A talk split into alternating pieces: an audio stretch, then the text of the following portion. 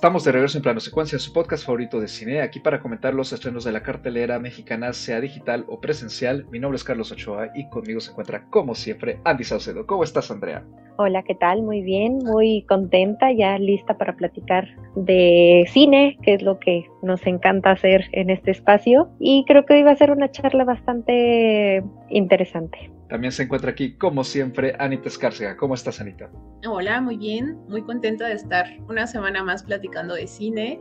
Y pues igual que Andy, estoy, estoy expectante sobre lo que vamos a platicar de esta película, porque pues bueno, es una película muy, muy interesante. Y completando el panel en esta ocasión, regresa como invitado aquí a Plano Secuencia y es un gustazo volverlo a tener aquí en el micrófono Iván Romero, que nos visita virtualmente desde Guadalajara. ¿Cómo estás, Iván? Muy bien, Carlos, muy contento de estar aquí con Anita, con Andrea y contigo una vez más. Y pues una vez más para hablar de uno de tus directores predilectos, que ya comentaste una vez una de sus películas con este panel, ya tiene un ratito de ese programa, y es nada más y nada menos que Pablo Larraín, el director chileno que regresa con su décimo largometraje titulado El Conde, en el que regresa al tema de la dictadura de Augusto Pinochet que ocurrió en Chile de 1973 a 1990. Es un tema que él ya había tratado en largometrajes previos, como No o Postmortem. Es también la primera vez que regresa a filmar a Chile después de un par de películas que ha hecho en el extranjero. Justamente una de ellas fue Spencer, okay, que comentamos aquí con, con Iván en su momento. Eh, la última vez que filmó en Chile fue con Emma de 2019. El Conde es una sátira de comedia negra que retrata a Pinochet como un vampiro de 250 años de edad. El elenco está conformado por Jaime Badel, Gloria Munchmeyer, Alfredo Castro, que es uno de sus colaboradores habituales, Antonia Segers, Paula Luxinger y Estela Ganet, con un guion escrito entre Pablo Larraín y Guillermo Calderón. Creo que este detalle también es importante destacarlo, la cinematografía de Edward Lachman que es un colaborador frecuente de Todd Haynes, Steven Soderbergh, Sofía Coppola y Paul Schrader. La película tuvo su estreno en el Festival de Cine de Venecia de 2023, donde se consiguió el premio a Mejor Guión Original y tuvo su estreno en Netflix el pasado 15 de septiembre de 2023, justamente cuatro días después del aniversario número 50 del golpe de Estado en Chile, que pues como sabemos eh, partió al país en muchísimos aspectos y cuyas secuelas se siguen resintiendo en la sociedad chilena hasta el día de hoy. Eh, la película en general ha tenido una buena recepción por parte de la crítica, la audiencia también, aunque pues como suele ocurrir con este tipo de propuestas eh, de humor negro, eh, hay algunos comentarios mixtos por ahí, pero pues en general se considera que es otro acierto en la filmografía de la Larraín y justamente vamos a tratar de diseccionar un poquito eso mismo y ya para ir arrancando, Iván, si nos haces el honor, por favor, de relatarnos brevemente de qué trata El Conde. Ok, El Conde ubica al dictador Augusto Pinochet como en una realidad alterna donde se supone que es un vampiro que lleva más de 250 años viviendo y llega un punto en el que está decidido a dejar de beber sangre para terminar con su existencia y todos los problemas que le aquejan. Pero los familiares, la esposa en cuestión y otros ciertos personajes harán lo posible para ver qué de tanto pueden chuparle a, a lo que le queda del conde una sinopsis concisa y que además deja un poquito a la intriga que justamente vamos a tratar de desentrañar por aquí. Y pues para ir empezando, Andy, de entrada, ¿qué te pareció a ti El Conde? ¿Te gustó? ¿No te gustó? A mí me gustó. Es una película que ya lo habíamos dicho, me parece bastante interesante. Justo la propuesta es una propuesta, pues, original, ¿no? Eh, la forma en la que está realizado en tonos blanco y negro, con un narrador o narradora en este caso, justo que fuera una figura tan controversial, ¿no? Eh, histórica de Chile y además de épocas pues no tan lejanas, ¿no? Todavía es de cierta forma, se puede decir reciente, ¿no? Estamos hablando de que acabó hace apenas unos 30 años, eh, entonces hay generaciones que justamente fueron impactadas por todos estos hechos históricos. Tomar algo así, que además está en un contexto eh, social, cultural y político, es muy delicado, ¿no? Y creo que esta película, al ser una comedia tan negra, con un humor eh, tan difícil, porque a mí sí me pareció un poquito difícil el humor, tiene un planteamiento bastante original, ¿no? Y se agradece también ahí, creo que yo no le había visto algo así a Pablo Larraín, Eh, eh, a mí usualmente, debo comenzar ya pensando un poco en su trabajo, eh, me ha costado un poco agarrarle el gusto. Emma sigo sin poder agarrarle el gusto, perdón. Pero incluso con esta película, la verdad es que mientras la veía, me, me estuvo costando trabajo, ¿no? Entrar. Me gustaba mucho el concepto, la idea, el guion. Y hasta que acabó la película, y la procesé y justamente empecé a pensar en, los detalles tanto del planteamiento como del guion, la realización y, pues todo lo que, lo que hay en pantalla, es que me, me gustó más. También vengo muy expectante a la charla para ver qué tan cerca o qué tan lejos yo quedé de la película, ¿no? Sí tiene detalles, no, ahí sí lo voy a decir, no sé si son detalles míos o, a lo mejor si es en consenso el por qué la película eh, no termina de encajarme por completo en, algunas partes. Sin embargo, me genera mucho conflicto el que al final incluso tiene un premio de guion, pero en, realidad yo agradezco mucho que exista el conde, la verdad. Iván, ¿a ti qué te pareció el conde? Y también, pues si quieres ir empezando a comentar respecto a lo que ya nos ha dicho Andy yo evidentemente eh, tengo que digo, pues, tengo que aceptar que soy muy susceptible al, al cine de la Raín, muy permisivo quizá como lo soy también con, con otros de mis cineastas favoritos como Almodóvar, no sé, por, por llamar por, por, llamar otro. Yo la disfruté enormemente y también creo, no sé si por la por el bajo número que tenemos de, de productos eh, audiovisuales ahorita de calidad, es decir, ya sea en el cine o en streaming o porque creo que estamos en un momento, sobre todo desde agosto, ¿no? Y sobre todo después del Barber, Barbenheimer, que, que tuvimos una baja de, de, cosas que se estrenaron o que no, que de pronto llega el Conde, y aunque suene un poco cursi decirlo, pero se siente como una brisa que se estrene. Los que tuvieron la, la, suerte de verla en Ciudad de México, en la Cineteca, muy afortunados, la verdad son dueños de toda mi envidia. Llega a Netflix y la verdad es, ¿no? Es hasta motivo de, de, crear, de ponerte tus palomitas y de decir, hoy voy a ver algo que en verdad tengo muchas, muchas ganas. Y no dejándote llevar por lo, por lo normal, que también está muy padre, que es la tendencia o el estreno de la semana, ¿no? Y también creo que, que, que, ahí, que ahí radica un poco el, el, el, gusto de cómo disfruté el Conde. Sí creo que tiene cosas, tiene cosas ahí en el guion que quizá no están tan bien planchadas, sobre todo en, en, en cuestión de, en, lo particular, yo creo, en cuestión de darle, como de darle gancho a, a, las líneas o a los, a los gags cuando están haciendo el chiste. Ojo, eh, o sea, es una sátira y es una parodia, tampoco es una comedia burda donde tenga que decir algo el personaje, algún diálogo y todos suelten la risa. Pero sí creo que en cualquier sátira debe de haber un timing como para que hasta el espectador menos, menos, el que menos consume pueda como agarrar el rollo. Pero por otro lado, también sabemos que es una película difícil porque habla sobre un personaje sumamente difícil, pero bueno, también cuántas veces no ya se han hecho mofas de, de Hitler, ¿no? Pues ya, si ahí le, si a eso nos vamos. Voy a mencionar lo que disfruté mucho, que, que evidentemente es la fotografía, me parece que plano tras plano durante eh, la duración de la película es, híjole, como una pintura, es decir, cada, la fotografía está es preciosa, la edición me parece que es increíble, el montaje me parece que está, que, que, destaca mucho, o sea, independientemente de lo que acabo de decir, creo que es una película que tiene ritmo, en lo particular nunca me sentí abrumado por la duración o aburrido, o de pronto, por ejemplo, remontándome un poquito al cine de la Raín, por ejemplo, con, no sé, Tony Manero o Postmortem, que también son películas de cierto periodo de Chile, donde también hay un, trasfondo muy importante político. Son de pronto un poco películas un poquito más densas. Y esta no, esta creo que no, no me parece una película densa, me parece que, que ahí destaca mucho, ah, es, es, una de las brillantes creo que hace la Rain, que, que le da mucho ritmo y es algo que me gusta. El, el, lo que no me gusta del guion es que quizá, quizá pudiera ser muy obvio todo no sé tampoco a dónde quiero llegar con esto. Eh, también la plática me emociona para saber si, si llego ahí a un punto. El decir que la siento muy obvia es que desde un inicio ya, saben, ya sabemos un poco hacia dónde va por todo lado, es decir, los familiares, las intenciones de los familiares son un tanto gratuitas porque desde un principio sabemos qué va, ¿no? Como qué va a pasar con ellos, que es que lo que necesitan es pues chuparle metafórica literalmente la sangre a la familia de lo que queda. La, con la de la esposa quizás es, un, es me parece un personaje, un personaje más interesante, ¿no? Como más carnita.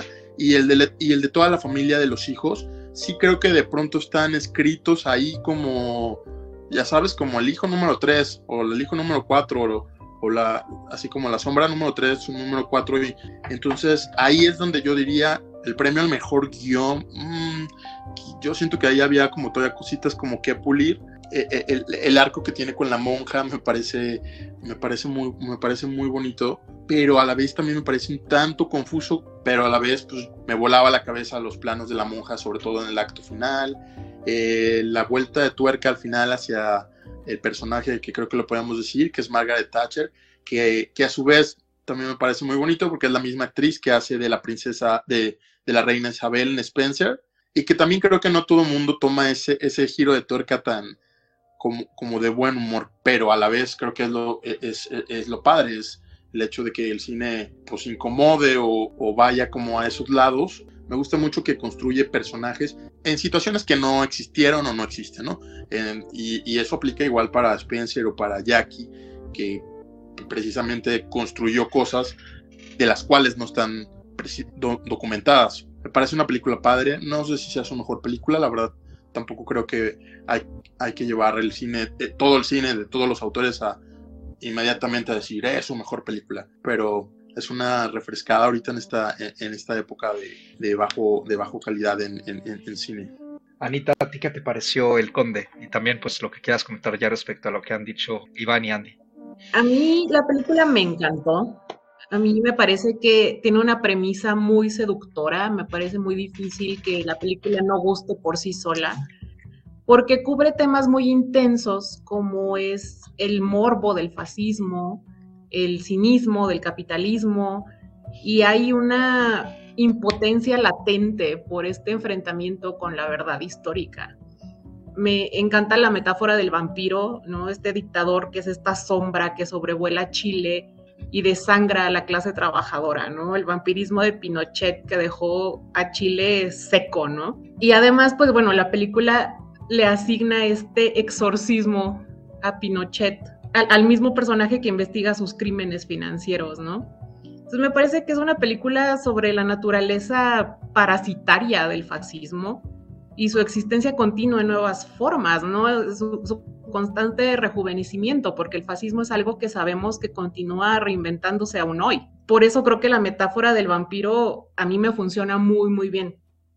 La película además tiene un sentido del humor que me parece perfecto, que queda sofocado por los horrores de la realidad, ¿no? Y, y cómo, sobre todo en los diálogos con, con, la monja cuando está interrogando a los hijos, me, me parece que tiene una fineza extraordinaria, ¿no? Se, la película además, pues bueno, se caracteriza, se caracteriza por estas escenas que están increíblemente bien filmadas, este guion que combina este humor negro con, con una apuesta por satirizar a esta figura que ha proyectado pues una sombra muy oscura, ¿no? Sobre la historia reciente de Latinoamérica.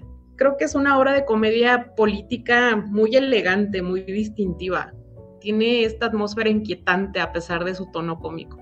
Entonces, pues a mí me gustó mucho todo esto. Me encanta lo que mencionas sobre el morbo del fascismo, porque en efecto, este, eso creo que es una de las cosas que a mí me gusta mucho de la película, ¿no? Como mediante la metáfora del vampiro, eh, pues intenta hacer este comentario sobre cómo el fascismo se sigue escurriendo entre las grietas que hay en la sociedad eh, de Chile actualmente y pues como bien lo sabemos, eh, no solo en Chile, ¿no? sino en muchas partes, tanto de Latinoamérica como de, del mundo, en que estas tendencias hacia el pensamiento ultraderechista, pues por lo visto están más latentes que nunca en, muchos lugares. Y creo que la manera en que la Raín expone eso aquí en el Conde me parece, en efecto, refrescante, me parece que es una propuesta muy original.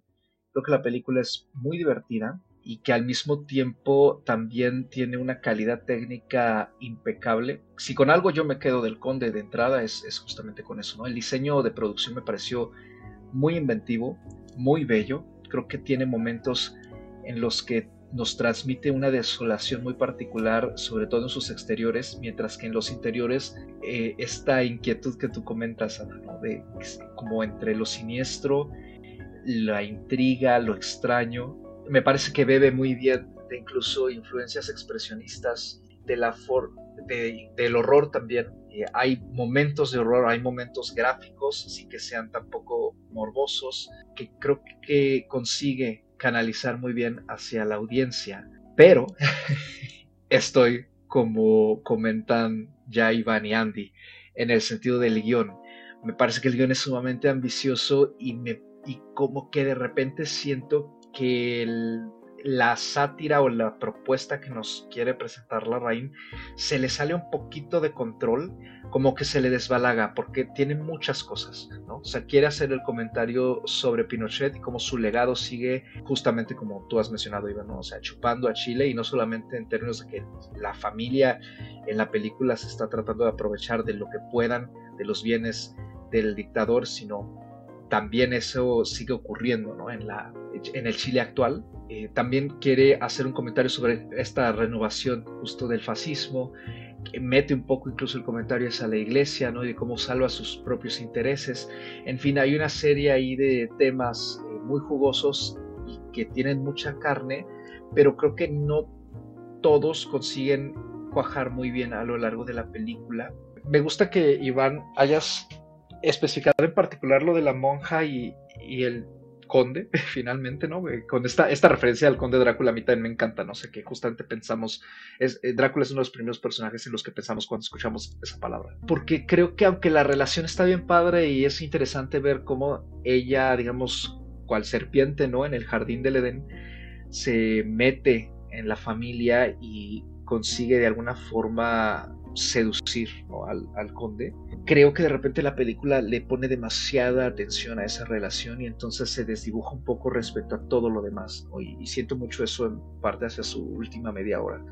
Y creo que ese en general es mi problema con la película. Conforme avanza, debido a la cantidad de capas temáticas que tiene, de repente descuida otras que me parece que son las que cargan mejor la sustancia y digamos la esencia ¿no? de lo que la raíz quiere contar, pero las escenas con las que, con los añadidos con los que él pues contrapone esto, son momentos de una inventiva cinematográfica y narrativa muy particulares. Entonces, aunque no me funcionen del todo, sí respeto mucho lo que la película intenta hacer, porque no me parece que sea común en general, eh, sobre todo en el cine latinoamericano, que cuando se suelen tratar este tipo de temas eh, de índole política, suele hacerse de una forma muy solemne, ¿no? porque también son sucesos que siguen, a pesar de que tienen ya varias décadas que ocurrieron, son sucesos que han marcado mucho a la sociedad y siguen muy latentes, casi como heridas abiertas. Entonces,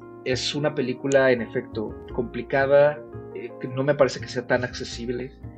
La temática puede ser sin duda divisiva, Habrá quien incluso la encuentre ofensiva, Que siento yo, porque de alguna manera casi casi camina en esta línea de que nos no, nos, no que nos sintamos mal por Pinochet, pero sino de que veamos a un personaje que estamos programados para eh, pues odiar ¿no? por todas las atrocidades que cometió, que de repente lo veamos como cansado y quejándose de la vida.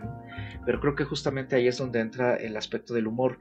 Pero pues como ya hemos comentado en numerosas ocasiones en este programa, el humor es muy relativo y pues dependen de muchas circunstancias para que encaje o no con la audiencia en el momento y humor específicos en el que uno está viendo una película, ¿no? Pero de entrada creo que lo que propone la Rain con el Conde es más que interesante y sin duda me parece que es uno de sus trabajos más refrescantes. Yo estoy de acuerdo contigo, Iván, o sea, no, no creo que simplemente porque se sienta distinto y sea lo más nuevo haya que decir que sea lo mejor. Creo que más bien es una de sus propuestas eh, más lúdicas y frescas y que ah, de cierta manera obedece mucho, creo yo, a lo que él ha construido con su filmografía, tanto en inglés como en español, que de alguna manera busca salirse siempre de la fórmula, busca salirse de lo convencional y pues entregarnos un producto que nos haga tanto reflexionar como que nos inquiete y de alguna manera también eh, nos informe.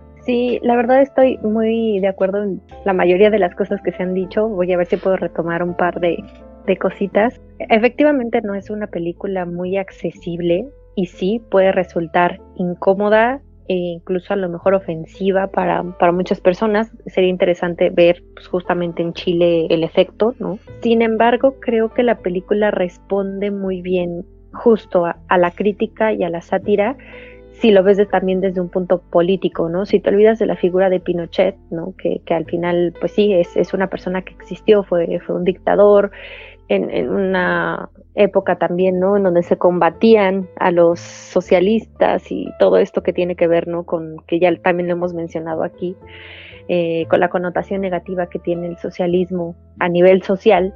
Creo que se puede analizar justamente lo que es la política y lo que ha sido por muchos años al menos los vicios de estos dictadores o de estas figuras los últimos 30, 40 años, ¿no?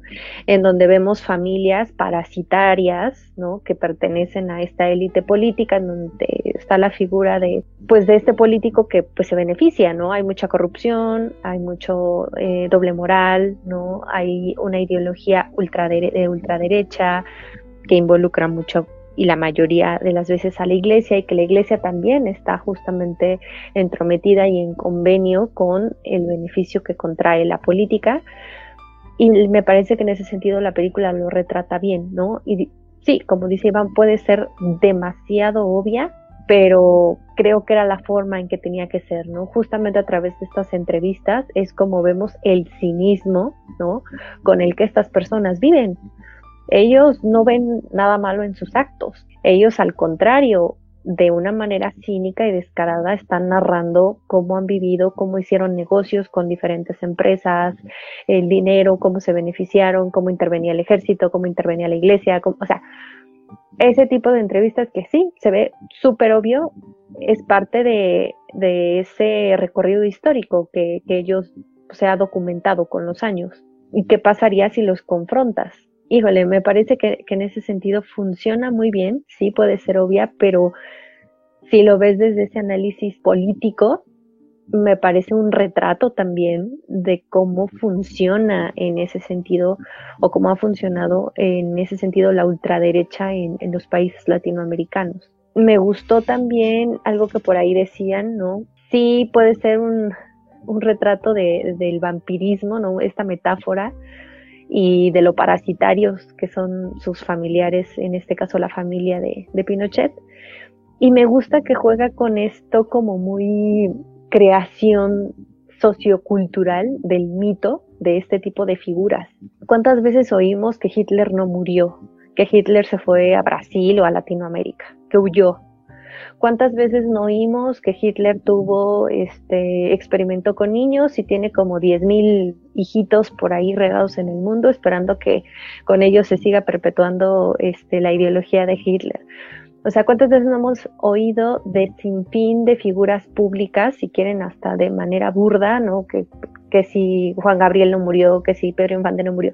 Todo este tipo de creaciones que, que hemos imaginado me parece que lo retoma eh, en, esta película al decir, pues imagínense, ¿no?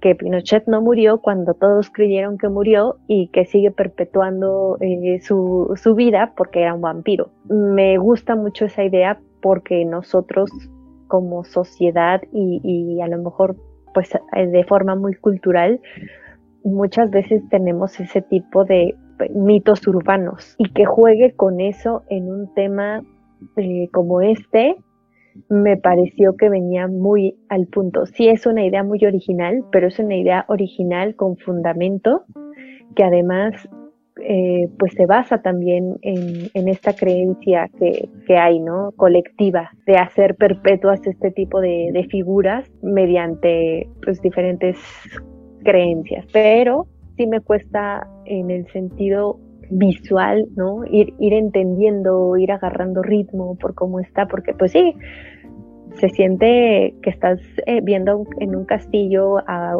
un vampiro, ¿no? Literalmente, que está con una narración de fondo explicándote bastantes cosas, ¿no? Tanto del vampiro, cómo se siente, eh, qué situación está actualmente, pasado, o sea, hay, varias cosas fluyendo al mismo tiempo, combinada con el humor, combinada con la crítica, y por eso puede resultar muy difícil de, de ver, no de comprender, porque sí es muy obvia, pero sí, sí hay sí hay cosas que al menos a mí me brincaban por momentos. Sin embargo, creo que me quedo con todo esto que, que acabo de mencionar.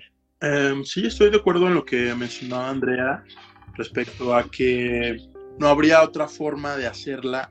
Eh, muchas de las críticas que, que, me tocó ver o leer eh, negativas sobre, sobre la película era sobre que le faltaba más, ¿no? Y en este caso, al pensarla, digo, referente sobre todo a lo que mencionábamos de, del obvio de, en su texto, eh, yo diría de qué otra manera pudiera haber sido contado, contado este, esta sátira.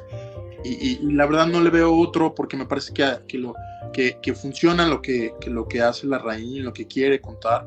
Tampoco creo que, quiera, que, que la intención haya sido ser un documento histórico o un Aquí en México tenemos la ley de Herodes, que muchos la, consideran la sátira política de, del país. En el caso de, de, de, Conde, creo que aparte de todo, pues aprieta como botones sensibles seguramente en, en, en, Chile y en la gente que la ve allá. Referente sobre todo como a poner al personaje en una especie de, como una especie de héroe, ¿no? Porque también no hay que mentir, ¿no? La referencia directa a Drácula, Drácula independientemente de ser lo que, de, lo que significa y del, del, villano que es, termina siendo un, un, trágico héroe para muchos, ¿no? Sobre todo para, para los, que, los que hemos amado la novela y la película, etc. Y, lo, y creo que lo que hace la reina aquí con el conde es bastante inteligente porque mm, independientemente de los dolores, ¿no? Que mencionaban hace rato,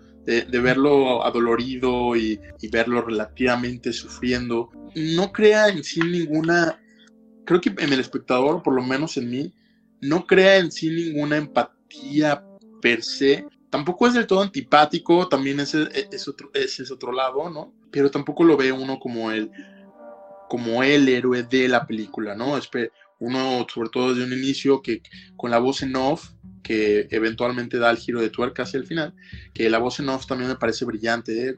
Hoy, hoy, hace rato curiosamente hablaba con alguien respecto a que en las películas mexicanas las voces en off casi siempre están muy mal montadas o necesitan un coach eh, urgente. Y aquí en este caso la voz en off me parece que está brillante porque es como un cuentito, ¿no? Como esto, como un cuentito de terror, pues sí, muy chistoso y muy divertido. También desde un inicio no te toman las cosas tan en serio, ¿no? Eso le añade cosas positivas a la película, es decir, no sé, desde, desde los refrigeradores, con, ¿no? El refrigerador con, la, con los corazones, la licuadora, todas estas cosas que para muchos son gráficas, que lo son, pero para quizá los que consumimos más cosas, pues más goro, más sangrientas o así, no resulta desafortunado, al contrario, son más cosas positivas que negativas y las que hemos mencionado como negativas salen avante pero eh, también como lo mencionaba Carlos, es, pues sí, no es una película fácil, no es una película, pues no es una película que recomendarías en sí. Creo que es un ejercicio también de estilo brillante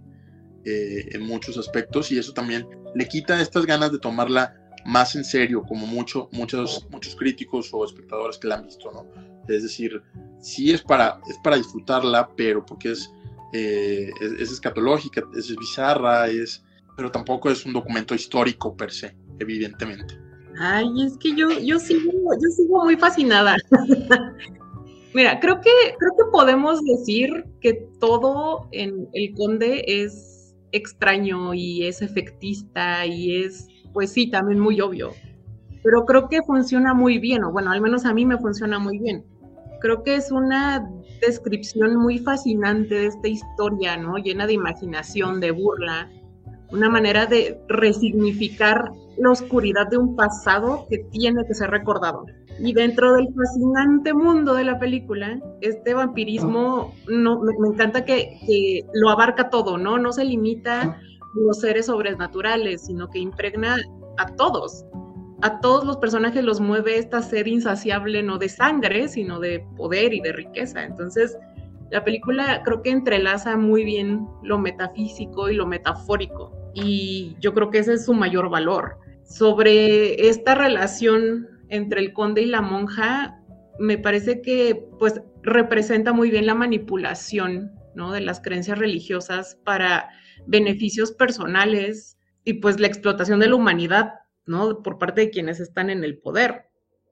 Yo creo que uno de los aspectos que a mí más me movieron de la película es esta manera que tiene de juxtaponer el horror y lo banal, porque es un enfoque que, obliga, te obliga a ti como espectador a enfrentar estos males cotidianos, ¿no? perpetuados por, por las personas que están en el poder. Creo que es un comentario muy pues escalofriante, ¿no? Sobre la normalidad de la, de la corrupción. Y pues bueno, ya yéndonos a aspectos técnicos, pues bueno, a mí me encantó además la, la cinematografía. Yo creo que la Rain trabaja muy bien con, con Edward Lackman en, en, esta fotografía blanco y negro, en, en escenarios abiertos, súper nítidos, y que además le meten este, esta sonoridad, esta música que me encantó, que como que de cierta manera exagera, ¿no? Estos escenarios que ya de por sí me parecen muy expresionistas parte del corazón de esta película está en, su cinematografía, ¿no? Es como que desarrolla mucho la narración convencional y te sumerge como espectador en este mundo como muy contrastante. Entonces, el uso del blanco y negro, el uso de las sombras, como que complementa muy bien la narrativa, pero no solo la complementa, sino que la eleva, ¿sacas? Entonces, es un contraste entre la luz y la oscuridad, las sombras y cómo estas reflejan estas complejidades morales que explora la película. No sé, o sea, a lo mejor también ya estoy leyendo demasiado, pero estoy fascinada con la película, te lo juro que a mí me encantó. A mí lo que más me está fascinando de escucharte hablar es cómo vas sacando también ciertos momentos muy particulares que sí conseguí ver yo en, la película y que a mí también me gustan mucho a pesar de que el guion, como ya hemos estado platicando, no me convence.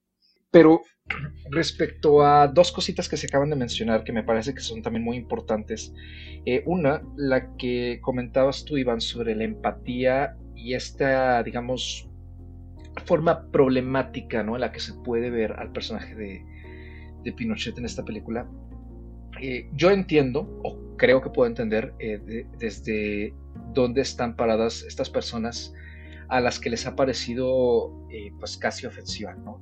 la, película en, ese sentido por la manera en que de, alguna forma nos presenta un Pinochet que aunque es un vampiro también es una especie de ser humano pues muy cansado ¿no? cansado de la vida que se está quejando y que de alguna manera vemos sufriendo como acabo de decir en mi eh, aporte anterior claro el humor es pues prácticamente subjetivo y personal y entiendo que quizá sea difícil conectar con la manera tan fría en que la Rain de repente nos retrata ciertas cosas en la película, que creo que sí mantiene una distancia a pesar de que nos aproxima al dictador y a todo lo que lo rodea, siempre tiene como cierto espacio entre él y la película. Eso es en parte uno de los motivos por los que el humor está tan complicado de acertar aquí para el público en general o para una buena parte de este, porque sí pudiera dar esa impresión, De que de alguna manera está tratando de justificar o solapar o hacerse incluso la vista gorda de ciertas cosas que sabemos que se cometieron durante la dictadura de Chile y que la misma película menciona.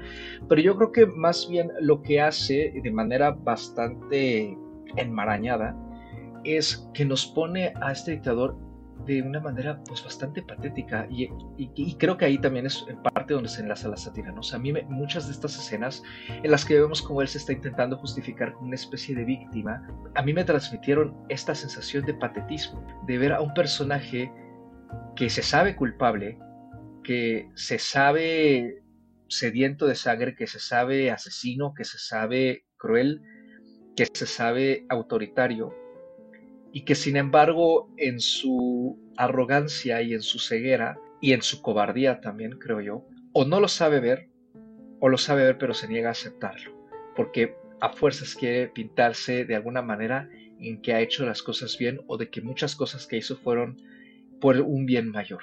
Creo que la forma en que la raíz lo retrata nos obliga un poco como audiencia a no humanizarlo, sino más bien a observar a este vampiro como lo que es, una piltrafa semi-humana que de alguna manera sigue ahí con vida a pesar de que no tiene absolutamente nada positivo que ofrecer, ¿no? Pero como se dice el dicho, ¿no? Mala hierba nunca muere, o sea, ahí está. ¿Por qué?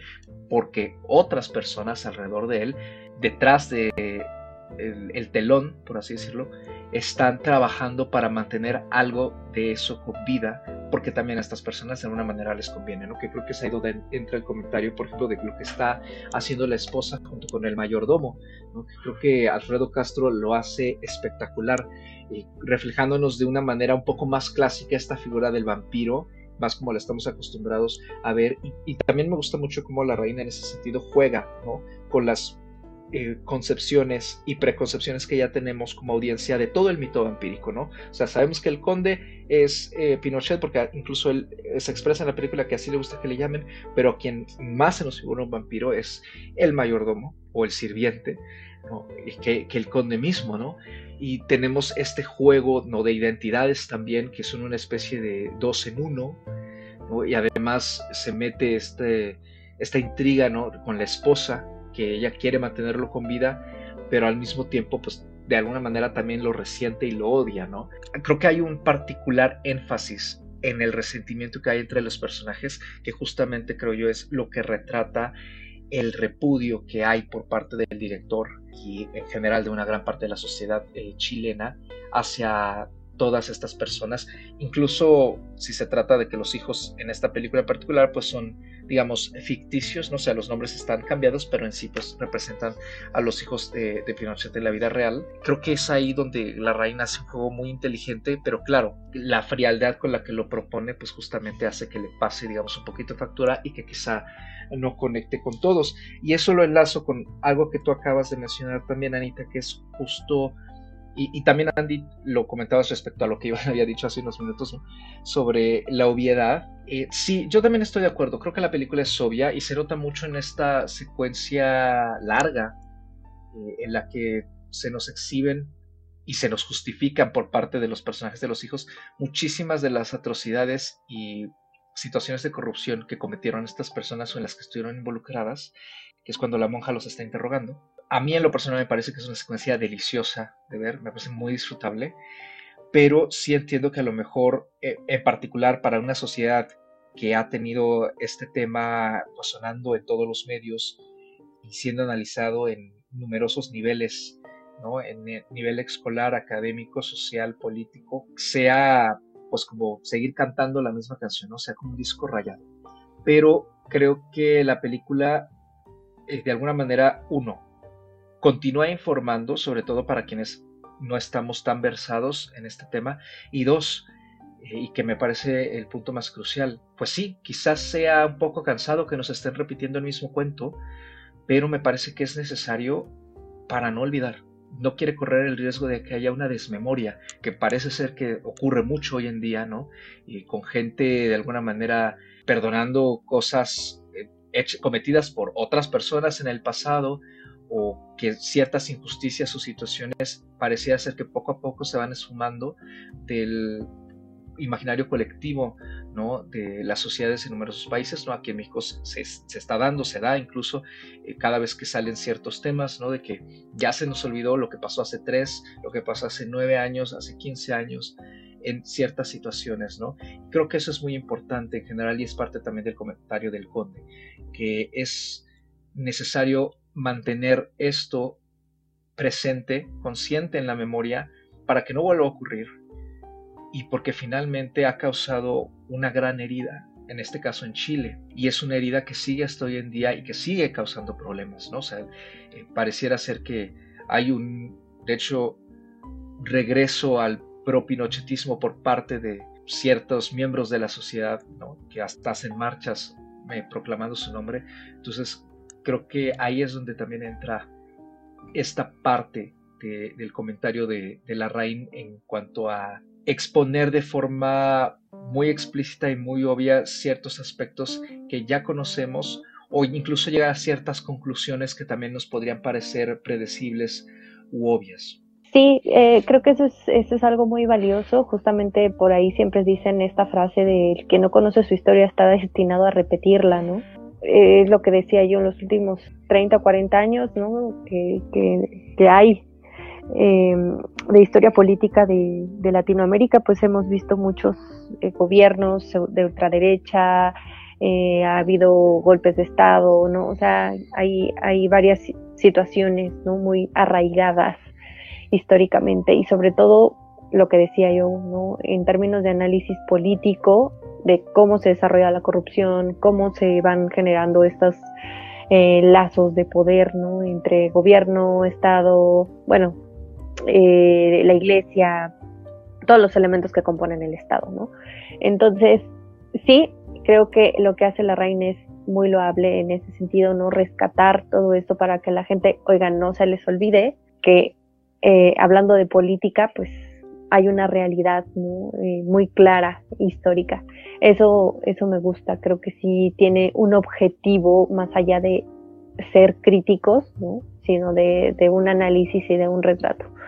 Y otra cosa que mencionaba Carlos y que también a mí me pareció muy interesante es justamente esta relación entre el conde, eh, su esposa y el, y el mayordomo, ¿no? Creo que ya mencionaba yo cosas que, bueno, que hay detalles que no me gustan. Creo que ahí, por ejemplo, en, en esto lo que no me encanta es parte de la relación que tiene la monja justo en este ámbito, ¿no? Ya la relación directa con él, con, el conde como que no me termina de, de checar. Quiero entender que es una metáfora que no estoy del todo cachando, ¿no? Por ahí ya lo han mencionado, ella, su función, su papel, el por qué llega, el por qué entrevista, el por qué la manda a la iglesia, o sea, todo eso me queda clarísimo, no, no tengo objeción, sino más bien como en esta relación que hay entre el conde, su esposa, el mayordomo y el por qué se convierten en vampiros, ¿no? Eso como que a mí en términos de guion eh, no me termina de, de funcionar, es uno de mis peros. Sin embargo, algo que me gusta mucho es como el conde, justamente como este personaje, entre comillas, frágil por la vejez, que, que, que, está en cierto estado depresivo porque ya busca morir, ¿no? Acabar, es también parte de una depresión en donde él acusa, ¿no? Justamente al pueblo chileno de, de haber tenido que, que, fingir su propia muerte. Y la forma en, en el que él dialoga con su mano derecha, que por muchas eh, años, ¿no? Ejecutó matanzas, ejecutó cosas eh, moralmente deplorables, ¿no? Como es el mayordomo. Esta, esta conversación que tienen donde le dice el conde al mayordomo de, es que yo puedo ser un asesino, pero no un ladrón. Y, y el, la ingratitud del pueblo, la ingratitud de, por, por haber matado a socialistas, él acabó con los socialistas, ¿no? Él se dedicaba a eso y él salvó al pueblo chileno sí existe esa soberbia, existe ese, e, e, esa forma en la que él se hace víctima, ¿no? Descaradamente, y que lo hace regresar justamente como a este personaje endeble, este personaje vulnerable, entre comillas. Me gusta cuando viene este eh, cambio, ¿no? Este plot twist con la madre apareciendo. Lo que no me encanta es el flashback este raro en donde le explica cómo ella lo trajo al mundo y lo tuvo que dejar y eso, eso mm, no, para mí no, no, no aportaba mucho, pero me gusta cómo van manejando el personaje del conde, ¿no? Cómo se va construyendo en un periodo muy específico en el que lo estamos viendo, en donde vemos justamente de cierta forma esa justificación del por qué aparece esta figura, ¿no? Eh, esta figura que ahora lo va a guiar, que lo va a rescatar, que lo va a alejar de, de estos parásitos que son su familia y le va a dar la lección de qué es lo que se tiene que hacer, ¿no? Y, lo vuelve justamente este infante eh, que, que aparentemente el conde siempre fue, ¿no? Este niño inmaduro, soberbio, que cree que salvó al mundo y que el mundo ha sido eh, malagradecido con.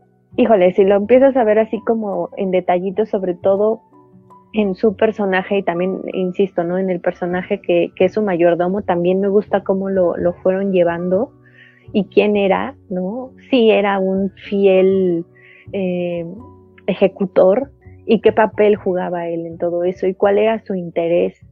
Creo que todo eso sí lo, supo construir muy bien la RAI, ¿no? Eh, tomar toda su narrativa, eh, tomar la crítica y unirla para poder crear y desarrollar estos personajes, ¿no? Más allá de, de lo verídico o, lo, lo, cercano a la realidad, de ya lo mencionaba Iván, ¿no? Vaya, lo que vimos en Spencer y aquí pues no es que sea escrito en piedra, que pasó históricamente, pero se toma la libertad de construir personajes que sientes que son genuinos y que son las figuras humanas que sabemos que son, ¿no? Con todos estos defectos, con todos estos conflictos, problemas, eh, maneras de ser, ¿no? Y, dilemas que, que, enfrentaron en cierto momento. Creo que eso lo sabe hacer muy bien, ¿no? Tomar una figura y vestirla por completo para, para presentarla eh, a muy buen modo en, en, su trabajo cinematográfico. Yo solo reafirmo lo que, lo que, lo que han mencionado eh, tanto Andreana y, y, tú, Carlos, en lo bien que funciona eh, como retrato de, de, memoria. Estoy completamente de acuerdo en que por qué siguen seguir tocando estos temas, pues evidentemente para que no se olvide, porque, ¿no? Y, más en nuestro país sabemos que, esos temas al parecer están, están trabajándose para enviarlos al olvido y el medio audiovisual, pues, ¿no? El cine y, las series y todo es un medio de vital importancia para que, se, para que siga ahí eh, latente, que de pronto puede ser cuestionable, sobre todo para el pueblo de Chile, que sea mediante, mediante el vampirismo y mediante la sátira, pues bueno, ya será, ya será, ya será cosa de, de, la perspectiva y desde el punto de, todos los diferentes puntos de vista, pero pues también como ya lo mencionaba yo hace rato, pues el cine es para, para incomodar. Por ahí mencionaba un periodista que el guion se enreda entre la necesidad de contar la barbaridad de lo que sucedió y el deseo simplemente de gritar por todos lados, no lo sucedido, como lo, todas las cosas que vemos a lo largo, de, a lo largo del texto, que, que, ¿no? ya, ya, que lo vemos a través de la monja, que lo vemos a través de, de cada de, bueno, de alguno de los hermanos, que lo vemos a través del mayordomo y, de todos los personajes. Creo que es solo el, único el punto negativo, que no lo hace ni menos ni más. Creo que es una película que avanza, que es incómoda, que es muy divertida. De cierta manera es un tanto triste que mediante la mofa se tenga que recordar las muertes, en especial de, de, de una nación o de un pueblo. Sí me parece un poco triste de pronto que mediante ese medio nos conmueva todo este tipo de situaciones, pero es parte, es parte del arte. Ah, bueno, el, lo que mencionaba Andrea, que bueno, a mí sí me gusta un poquito, que es esto de, del personaje de Margaret Thatcher, que resulta que es la madre que lo abandonó y que ahí sí yo creo que ya es un, sí creo que es un desmadre en el asunto de, de diversión, de decir, de qué me voy a, eh, con qué le voy a dar, digo, evidentemente ya está planeado desde el inicio porque el personaje, eh, este personaje narra todo, todo este cuentito, toda esta parábola, pero sí creo que ya en ese momento ya dice, la reina ya dice, ya, o sea, aquí lo que, pasa, lo que pasa y lo que tenga que pasar, ¿no? Vale madre, porque al final de cuentas estoy poniendo a dos de los personajes de lo más difíciles y contradictorios en la historia, ¿no? Mundial para dos naciones completamente opuestas, pero que, que a su vez siguen, siguen dando que hablar por, por las decisiones que tomaron en su momento.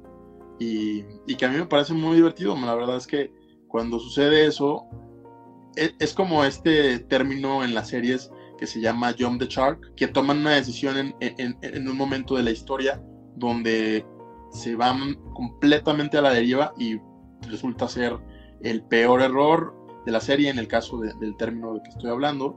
Creo que, creo que el asunto de Margaret Thatcher entra un poquito ahí, pero creo que funciona, creo que funciona. Habrá gente que le caiga mal el giro o que no le cause ninguna gracia. A mí me pareció, me pareció muy chistoso y que entra un y que entra dentro del mood de todo el relato, porque también no deja de ser un cuentito muy profundo al momento de analizarse, es decir, al, todo lo que mencionaba Andrea Llana, eh, eh, políticamente hablando, no deja de ser un cuentito muy profundo por ese lado, pero no deja de ser una sátira, entonces no es, es, es un cuentito de vampiros pues bastante divertido. Eh, una, una, una, referencia rápida es que las mismas locaciones del Conde son las mismas locaciones del club de la Reina, a los que son fans o a los que la han visto. Y si no los que, y los que no la han visto, corran a verla, está en Netflix. Esa, esa sí es densa, no es para nada, para nada Disney. Pero bueno, ahí hay una, una, referencia con, con, la película. Y pues nada, me parece una película bastante padre a mí me gustó mucho lo que dijo ahorita Iván. Creo que resume perfecto lo que es esta película. La verdad, para mí fue un mega plus representar a Margaret Thatcher como la villana literal de una película de terror, porque esta película creo que abunda, ¿no? En, estas alusiones alegóricas e históricas. Va más allá, no es simplemente una narración sobre un vampiro ficticio, ¿no? Sino que es, pues como mencionaba Andy hace un rato, ¿no? Es, este espejo que refleja los horrores, ¿no? De la dictadura, de la corrupción, de esta codicia insaciable de la élite política. Y pues la adición de Thatcher me pareció deliciosa, ¿no? No solamente por, por este vínculo histórico que había entre estos dos personajes, sino por su afinidad en ideas, ¿no? La, misma percepción que tenía la clase trabajadora inglesa en la época del gobierno de Thatcher. Debo admitir que también me sobró a mí esta historia, esta explicación de, que es su mamá y lo dejó y etcétera. Sí, también me sobró toda, toda esta secuencia. Pero vaya, creo que la inserción del personaje es muy buena por, por su significado, ¿no? Por, por lo que hay detrás cultural y políticamente. Yo cerraría mi participación con cuatro estrellas y media. Como pueden ver, a mí la película me fascinó. Y si no le puse las cinco estrellas fue porque, bueno, yo también puedo ver estos fallos en el guion de los que ustedes llamen, de los que ustedes ya hablaron, ¿no? Yo creo que las metáforas, por bien que funcionen, solo pueden llevarse hasta cierto punto y después ya no dan más. Entonces creo que de repente la historia sí se pierde en la metáfora y sí empieza a estirarse demasiado, sobre todo con esta inserción de la historia de Thatcher como la madre de Pinochet. Entonces, para mí no llega a las cinco, pero me quedo con las cuatro y media. La verdad, es una película que me gusta muchísimo, que volvería a ver y que recomendaría. Yo sé, no es fácil de recomendar, como ya ustedes lo, lo dijeron hace un rato, pero vaya, creo que, creo que es una película muy necesaria en el aspecto, eh, de la misma manera que fue muy necesaria, por ejemplo, Argentina 1985, ¿no? En ese sentido me refiero a que es una película muy necesaria. Entonces, pues bueno, yo cierro con cuatro estrellas y media. Justamente respecto a esta última parte, ¿no? De lo de Margaret Thatcher y esta revelación, a mí me parece igual, ¿no? Que de repente ya es rizar demasiado el rizo. No es que me sobre por completo, pero siento que está impostada de alguna forma algo forzada. No, no, ya no se siente tan natural en general y, hay un momento en esos últimos 20 minutos más o menos en que la película a mí me deja de fluir con la naturalidad con la que lo había estado haciendo durante pues, toda la parte previa, ¿no? la, gran mayoría del metraje. Y creo que es justo ahí, eh, como tú lo acabas de definir, Anita, ¿no? sé, que, que poco a poco la metáfora empieza a estirarse ya demasiado y no le ajusta bien la base que ha sentado la raíz para que se sostenga del todo, o al menos no al 100%. Creo, sin embargo, como acaba de decir Iván también, que ya es un momento de la película en el que la raíz como que se desata sin tampoco desbordarse por completo, o sea, sí se desbalaga, pero no tanto, y decide divertirse trayendo a un personaje que genera un desprecio en su nación de la misma forma en que Pinochet lo genera en Chile. Creo que esa unión de dos personajes tan nefastos y que tienen un legado político muy problemático, pues funciona bien para no solo burlarse de ellos, sino como también para establecer esta segunda metáfora de cómo es que pareciera que estas figuras, ¿no? De repente cuando llegan a tener contacto se nutren entre sí y cómo es que se empiezan a perpetuar, ¿no? O sea, claro, aquí lo tomo de una forma ya prácticamente paródica, ¿no? Pero el hecho de que ella sea su madre y que la Rain termine a la Benjamin Button, ¿no? Rejuveneciendo y convirtiéndose en un niño pequeño al final de la película y que con esto él pues va a crecer exactamente con la misma mentalidad que ya trae cargando para a lo mejor en un futuro tratar de regresar a esa posición de poder, pues es justamente este comentario quizá algo burdo, como ya hemos dicho, no obvio, de cómo se siguen perpetuando este tipo de situaciones en la vida real y pues es como seguimos teniendo de repente personajes que surgen de ciertas facciones que proclaman, que, traen discursos sumamente problemáticos, y como lo hemos visto pues todos los días y muy recientemente en, Latinoamérica y si no, como he dicho allá antes, en otras partes del mundo. Sí creo que aunque la metáfora es burda, de alguna manera funciona. Y si bien esta última parte a mí, pues como ya he comentado, no me convence del todo o más bien no me satisface, ¿no? creo que se queda un poco corta en la forma en que busca redondear la película para que llegue a buen puerto Aún así la película me parece que se sigue disfrutando bastante, más que nada por su hechura, ¿no? que ya lo hemos comentado. La manufactura en general me parece muy bella, muy ad hoc al proyecto, a la propuesta y que obedece y utiliza muy bien las influencias eh, que tiene la Rain para, para, esta película para justamente transmitir lo que él propone, ¿no? Y les da además un toque que es a la vez vintage y clásico, que bebe de sus influencias, que las porta con cierto orgullo y sutileza, y estas referencias nunca se terminan por comer a la película tampoco, entonces creo que están muy bien balanceadas ¿no? en cuanto a cómo están insertadas. Y pues yo cerraría con el conde, eh, con tres estrellas y media, la verdad es que le había puesto un poquito menos, pero esta charla me ha ayudado a vislumbrar que si bien tiene, digamos, estos tropiezos la verdad es que tiene unas virtudes muy grandes. ¿no? Creo que es una película muy refrescante. Eh, creo que vale mucho la pena verla. Eh, no es común que surjan este tipo de películas tan juguetonas, entre comillas, ¿no? que quieran tomarse en serio, pero al mismo tiempo no tomarse tan en serio. Y que además que venga de un director que se ha conseguido posicionar como una voz particular en el cine latinoamericano y que no se ha dejado eh, caer en el conformismo y continúa haciendo películas que si no nos vuelan la cabeza, por lo menos, pues si nos sacan de nuestra zona de confort. A mí me parece que eso es muy valioso y pues eh, a pesar de que no es una película accesible, sí recomendaría El Conde justamente por eso mismo. Entonces, tres estrellas y media para lo nuevo de La Rain y pues con ganas de ver qué más nos ofrece en un futuro, como siempre, este director. Sí, eh, nada más para retomar rápido algo que, que dijiste, Carlos, sobre el final me gusta ese final porque además a mí me da ese mensaje de lo único que separa a estas figuras políticas, se hace Pinochet, se hace Hitler, de seguirse perpetuando en el poder, pues es su propia mortalidad. Y el que aquí regrese de cierta forma a ser un niño, le da esa oportunidad de seguirse perpetuando, ahora a lo mejor con otra identidad, en el poder, ¿no? Es, esa, esa, esa, si es que es una metáfora, eso me gustó, ¿no? De, de ese final.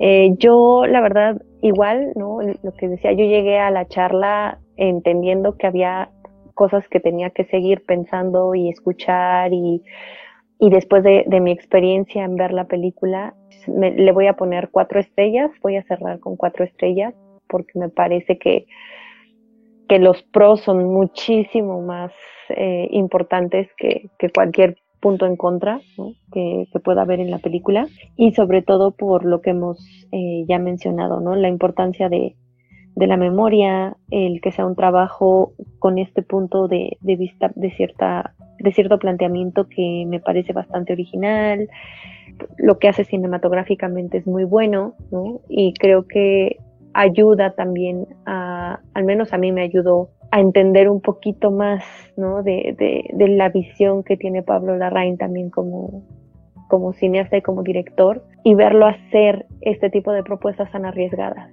¿no? Me habla mucho de, de él, de su carácter, de su visión Y sí, yo también eh, seguiré, ¿no? Esperando a ver qué más nos, nos puede dar, ¿no? Para mí esto es nuestra clave que tiene muchas ideas, que es una persona muy creativa y también sus planteamientos pueden llegar a ser simples y complejos, ¿no? Eh, en, en, ese mismo, en esa misma línea. Mm, yo básicamente creo que cerraría con mis estrellas. Me parece una película interesante, me parece una película valiente, me parece una película chistosa, y con chistoso voy a lo, a, no, no, no a lo burdo, sino a lo divertido, a, lo, justo a lo paródico, a lo satírico. Eh, me parece una película que también lo mencionabas tú, que es, que es una bocanada de aire fresco en este momento, en, en, en, el, en el, espectro del, del, streaming, como ya lo hemos visto, bueno, ya lo hemos platicado aquí muchas veces. Soy un, un seguidor ávido de, de, este director eh, su siguiente película que es María, eh, con la que cierra la trilogía de personajes femeninos y que se centra en María Calas, la verdad es que se me antoja muchísimo, me, me sorprende un tanto, no, no, no, hubiera pensado que hubiera, este personaje femenino sería con el que cerrara Jackie y Spencer, pero creo que también eso dice mucho de, de este director, ¿no? Que, que, que, es bastante valiente en, en en lo que quiere construir y en lo que quiere presentar en, sus trabajos, así sean perfectos, imperfectos, ¿no? Este, creo que los relatos que, que, ofrece, porque viéndolo de cierta manera, eh, pues la mayoría de sus, casi todas sus películas, podríamos decir que son eh, cuentitos, en, muchos de ellos de terror, básicamente. Es decir, eh, Spencer, incluso Jackie, el club, eh, Tony Manero, son, son, son retratos eh, un tanto desesperanzadores de figuras y naciones de las cuales no, no, su futuro y su ¿no? y, lo que siguió después de, ellos no, no, no fue tan favorecedor. Creo que también lo hace como un retrato de memoria, ¿no? Que quede ahí y que tenga sus derivaciones, que ojalá sea así que con derivaciones me refiero a, repercusiones más bien con, con, los nuevos espectadores, con la gente que, que, está consumiendo hoy en día cine y, y eso me parece sumamente bonito. Eh, yo de inicio le había puesto cuatro estrellas a, a El Conde y sigue ahí eh, cuatro estrellas. Es de este tipo de, de, cintas y, de historias que, pues, que van, va, va creciendo eh, y sobre todo para los que nos gustó, que va creciendo el gusto al, al, pensarla, que va, que va a mejorar pues en, cuanto al sabor que uno le, le generó. Y pues con eso termina esta breve discusión sobre el conde, que como dijimos al inicio, la pueden encontrar en Netflix y pues ahí se va a quedar pues, un largo tiempo. Nos queda nada más la recomendación de este episodio que justamente le toca a nuestro invitado de honor. Y pues Iván, cuéntanos brevemente eh, ¿qué traes para nuestra audiencia que no se pueden perder esta semana? Qué difícil, oye, cuánta responsabilidad. La realidad es que soy muy honesto y no precisamente traía algo. Eh, tampoco he visto mucho, pero el día de ayer vi algo en streaming que a mí en lo particular me la pasé muy, muy, muy bien.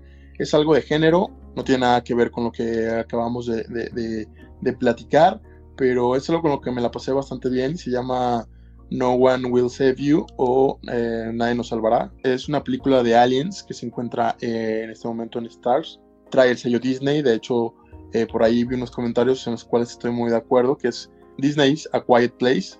Es la versión Disney de Un lugar en silencio. Yo, le, yo, yo la bauticé poquito ahí como que es como la hija no reconocida de Señales y Un lugar en silencio y adoptada como por Cloverfield Lane. Es una película que no tiene diálogos, se centra en un personaje femenino, el cual eh, eh, vive en una especie de mansión dentro, un casonón dentro del bosque, comprando cosas de Amazon, viviendo como una vida perfecta pero en solitario, no, no tiene un, un sentido de pertenencia con ninguno de los, de los vecinos o, de la gente del pueblo cercano de donde vive. Y una noche, eh, evidentemente, llegan una serie de aliens aliens en el sentido estricto del concepto que tenemos de un alien, eh, lo cual también me pareció bastante, bastante padre porque es, eh, e-, el diseño de los aliens es como el diseño de los aliens que siempre nos hemos, nos hemos topado, no hay ninguna como ramificación de pronto rara que, que vemos en películas de género, eh, son aliens con cabeza, ¿sabes? Como ovalada, con ojitos y que empiezan a perseguir a este personaje durante toda la película. Excede un poquito su duración en lo particular, pero a mí siempre me parece fascinante que una película de género eh, se sostenga cuando no cuenta con ningún diálogo, porque el, único personaje que existe en sí durante la película es, es la protagonista, que es interpretada por Caitlin eh, Dever, que vimos en Booksmart o en Ticket Paradise. Eh, tiene terror, tiene tensión, quizás sí se va un poquito a la deriva rumbo hacia el final, pero, pero vale la pena, vale la pena, es muy divertida. Es muy del estilo de Quiet Place, ahora que mencionaba que no hay diálogos per se. Entonces, pues bueno, ya sabrán para un, viernes o un fin de semana que no quieran pensar, eh, creo que ahí está la opción, vale, vale la pena. Y pues con eso nos vamos. Ya nada más donde nos pueden encontrar, Anita. A mí me pueden encontrar ya sea en Twitter o en, no, en ex Twitter o Instagram como arroba animalceluloide. Ya saben que yo no tengo nada más que hacer, entonces siempre me encuentran ahí. Y si quieren seguir mi visionado, me pueden encontrar en Letterboxd como Ana Escárcega. A mí me pueden encontrar en ex Twitter o en Instagram como arroba andrapazme y ya saben que ahí siempre estoy compartiendo información diversa. En el caso de mi visionado lo pueden seguir en Letterboxd como Padme. Y pues muchas gracias siempre por hacerme llegar sus comentarios. Iván, a ti donde te puede encontrar nuestra audiencia y pues como siempre un gustazo haberte tenido aquí en el panel una vez más. Eh, muchas gracias Carlos, la verdad un gustazo platicar contigo, con Ana y con Andrea. Y me pueden encontrar en arroba chivancillo en ex Twitter y el mismo chivancillo en Letterboxd para pues, los seguimientos de, películas. Eh, por ahí, bueno, escribo en arroba cinepantalla y un poco en The Film Tours MX. Ahí en arroba chivancillo pueden encontrar las, los arrobas dentro de mi bio. Varía, depende de, de la temporada, cuánto escribo y cuánto no. Pero bueno, son medios que si yo no escribo, también otra gente escribe por ahí y pueden darle una ojeada. Y pues muchas gracias, la pasé, la pasé muy bien, como siempre. Y pues finalmente a mí me encuentran en ex Twitter y en Letterboxd como arroba mrcarlos8 en dígito y una minúscula. Ya saben lo mismo, hay comentarios sobre el cine, la música, eh, vida, y pues todo lo que nos aqueja puede ser bloqueado. Bienvenido según sea el caso. Este programa, como todos los demás, lo pueden encontrar en sus plataformas de podcasting preferidas. Sigan disfrutando de la oferta que tenemos tanto en salas como en casita y como siempre nos escuchamos en una nueva emisión cada viernes. Gracias, cuídense mucho y hasta la próxima.